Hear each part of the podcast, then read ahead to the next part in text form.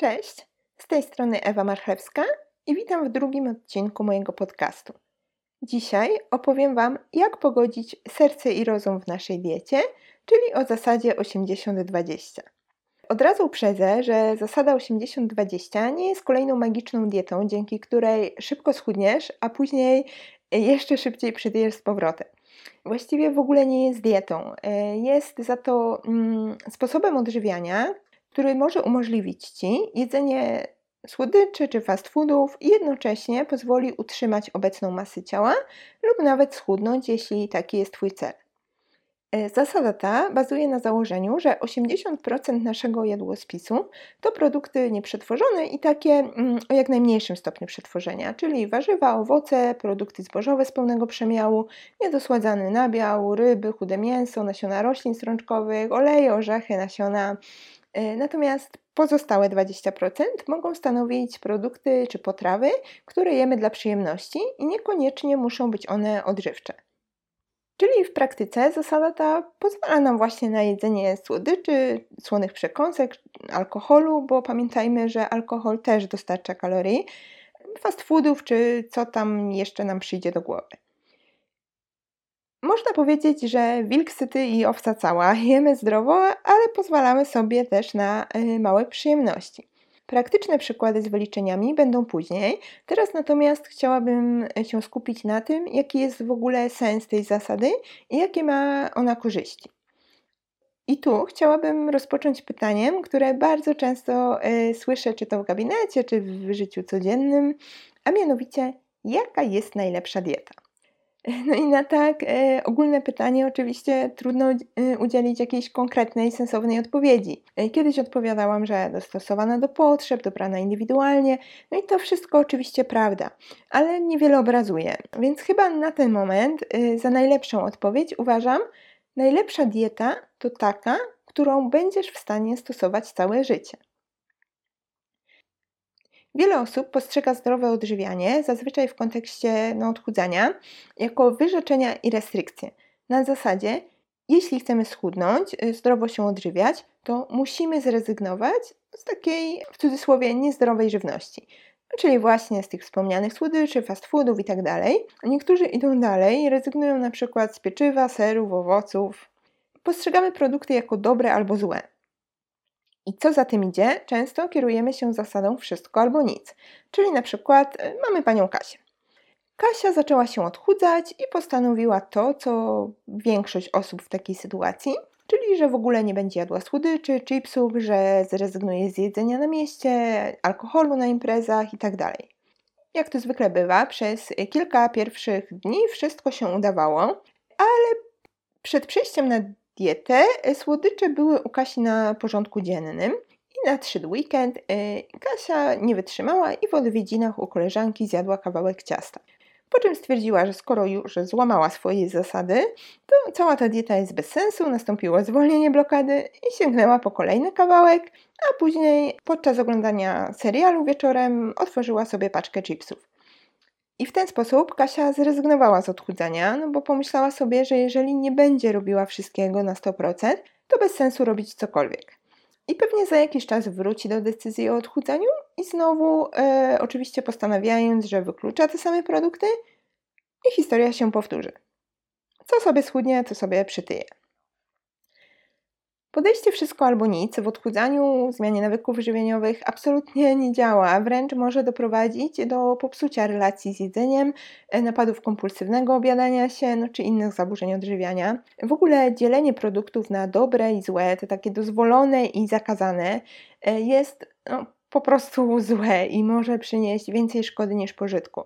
Chyba, że stan zdrowia danej osoby wymaga ograniczenia czy jakiejś bezwzględnej eliminacji pewnych produktów, no to wtedy co innego. Ale w kontekście osób zdrowych odchudzanie nie powinno wiązać się z zakazami, tylko bardziej z kompromisami.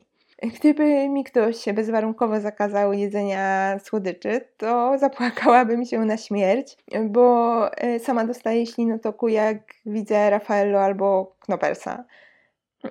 Oczywiście nie ulega wątpliwości, że te nieprzetworzone produkty, czyli właśnie warzywa, owoce, pełnoziarniste produkty zbożowe itd., tak w kontekście zdrowia i odchudzania będą działały korzystnie. Dlatego właśnie powinny być podstawą naszej diety. Natomiast jedzenie słodyczy czy innej żywności przetworzonej będzie w dłuższej perspektywie sprzyjać y, tyciu i wpływać negatywnie na zdrowie. Natomiast wszystko jest kwestią ilości i częstotliwości sięgania po takie produkty. Musimy też pamiętać, y, że nie tyjemy od konkretnych produktów, tylko od nadwyżki kalorycznej. Jeśli będziemy jeść więcej niż wynosi nasze zapotrzebowanie, to przytyjemy, nawet jedząc wyłącznie produkty potocznie uznawane jako te zdrowe. Jednocześnie możemy schudnąć jedząc na przykład 3 razy w tygodniu porcję lodów.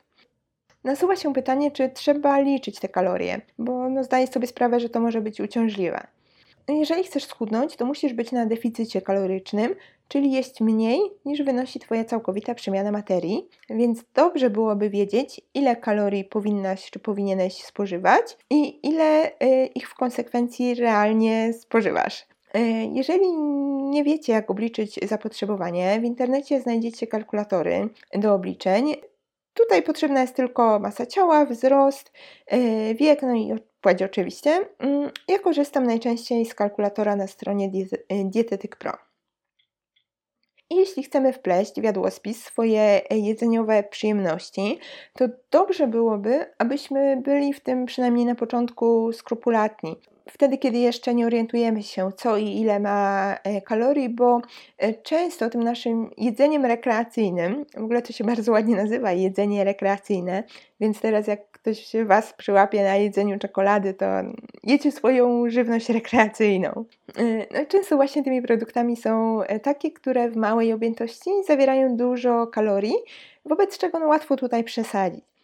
Fajną bezpłatną aplikacją do liczenia kalorii i zawartości makroskładników oraz samodzielnego planowania posiłków jest na przykład Fitatu. E, oczywiście, jeśli sobie nie radzimy lub no nie chcemy się w to bawić, poświęcać e, czasu na liczenie, e, można skorzystać z pomocy dietetyka, który pomoże mm, to ogarnąć i w teorii, i w praktyce. Wracając do meritum, bo troszkę odpłynęłam, jakie są korzyści z prowadzenia zasady 80-20? Po pierwsze, nie trzeba całkowicie eliminować żadnych produktów. Można zjeść ciastko i mieć ciastko, i to dosłownie. Jeśli do tej pory mieliśmy jakieś jedzeniowe słabości, a nie znam człowieka, który ich nie ma, i to jest całkowicie normalne, to nie musimy z nich rezygnować. A to paradoksalnie e, zwiększa naszą szansę na trwałą zmianę nawyków, schudnięcie i później utrzymanie tej masy ciała. Bo jeszcze raz powtórzę, najlepsza dieta to taka, którą jesteś w stanie stosować całe życie. Tak jak powiedziałam na początku, zasada 80-20 mówi, że nasze jedzeniowe słabości mogą stanowić 20%.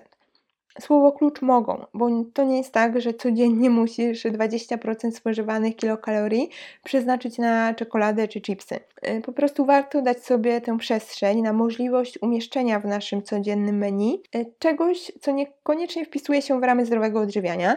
Możemy z tego skorzystać, ale nie musimy. Możemy też z tego korzystać okazjonalnie. Nie musi być to na poziomie jednego dnia, ale na przykład jednego tygodnia. Na przykład yy, mamy yy, w sobotę imprezę, tak? I na tej imprezie pozwalamy sobie na zjedzenie większej yy, ilości przekąsek, pizzy czy piwa, y, a w pozostałe dni staramy się właśnie bazować na tych y, produktach y, o jak największej wartości odżywczej. Za moment jeszcze przejdę do konkretnych wyliczeń, więc pewnie się to bardziej rozjaśni. Taki sposób odżywiania wcale nie musi być y, dokładnie proporcją 80 na 20, bo dla osoby, która na co dzień żywi się w restauracjach typu fast food, pije hektolitry gazowanych napojów, czy no właśnie w jej diecie jest stosunkowo niewiele odżywczych produktów, to na początku ogromne korzyści przyniesie już nawet proporcja 70 na 30. Natomiast dla osoby, która lubi jeść zdrowo, nie ma z tym większych problemów, super będzie proporcja 90 na 10. I właśnie taką proporcję 90 na 10 e, sugerowałabym także osobom mm, z chorobami e, dietozależnymi, np. z insulinoopornością. Tutaj właśnie w przypadku insulinooporności ważne będzie też wkomponowywanie tych e, produktów w posiłek, ale o tym jeszcze kilka słów na koniec. I teraz przejdźmy do przykładów. Średnie zapotrzebowanie kaloryczne dla dorosłego człowieka to 2000 kilokalorii, 20% z tego to 400 kilokalorii i właśnie tyle możemy przeznaczyć na przyjemności. Dla przykładu, kawałek pizzy z serem, szynką, pieczarkami, yy, najbardziej chyba popularnej. Yy, kawałek, czyli jedna ósma całej pizzy o średnicy 40 cm. Yy, to około 365 kilokalorii.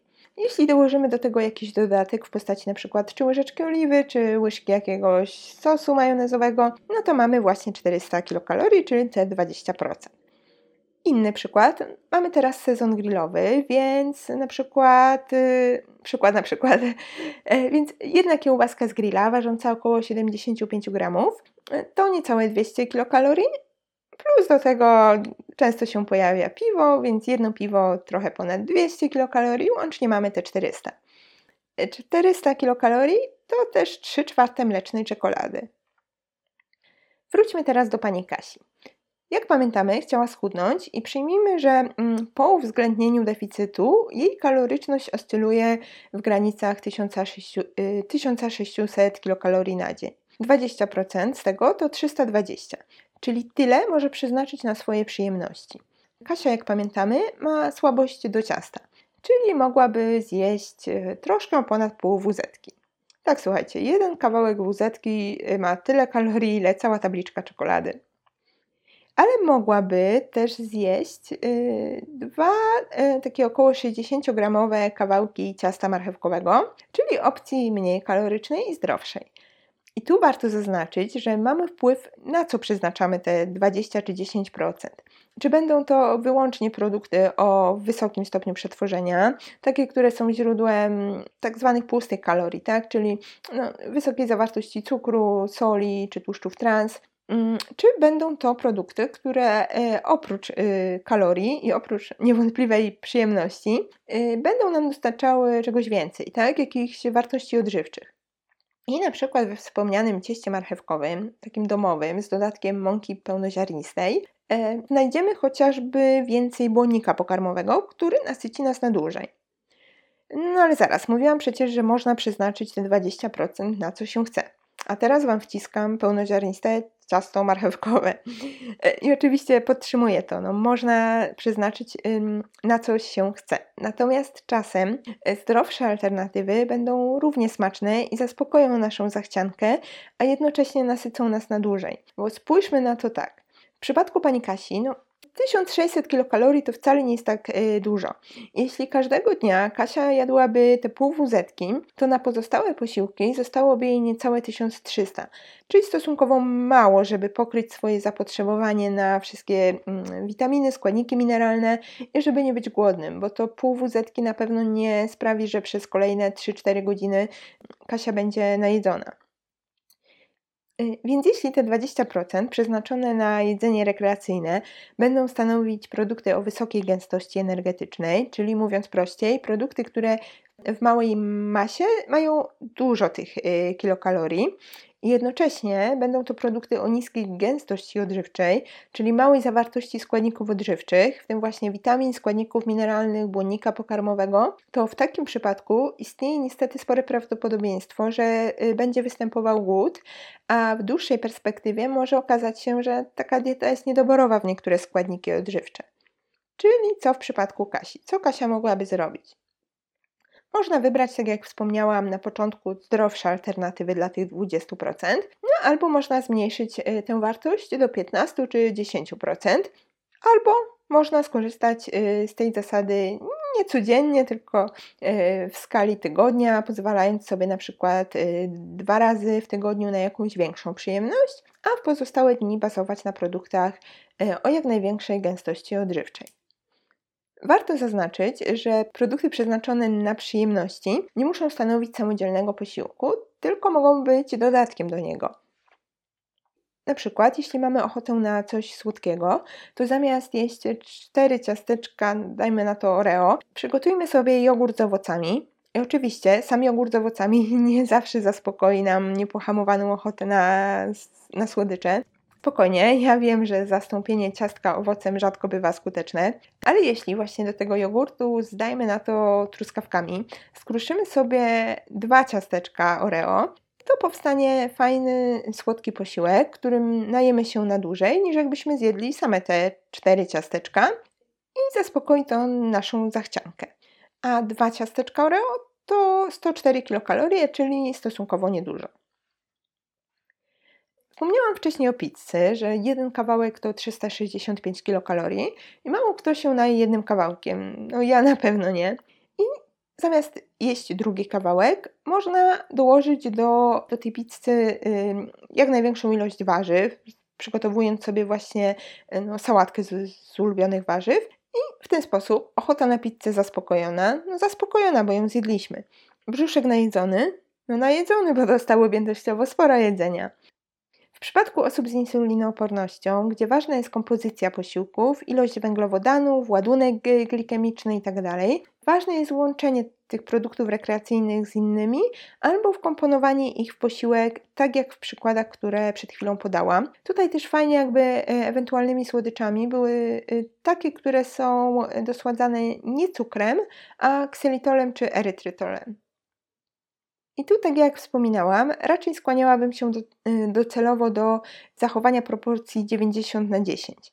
Y, I niekoniecznie korzystanie z tego codziennie. Po prostu sama świadomość, że można, zostawienie sobie otwartej furtki, może po prostu pomóc y, zmienić myślenie o diecie. Oczywiście diecie rozumiane jako sposób odżywiania.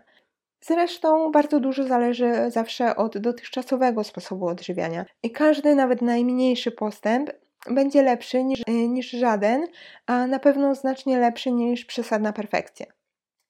I na zakończenie, mój ulubiony batonik Knoppers, batonik, nie wafelek, to 208 kilokalorii, a jedna kuleczka Raffaello to 63 kilokalorie. No, raczej na jednej się nigdy nie kończy.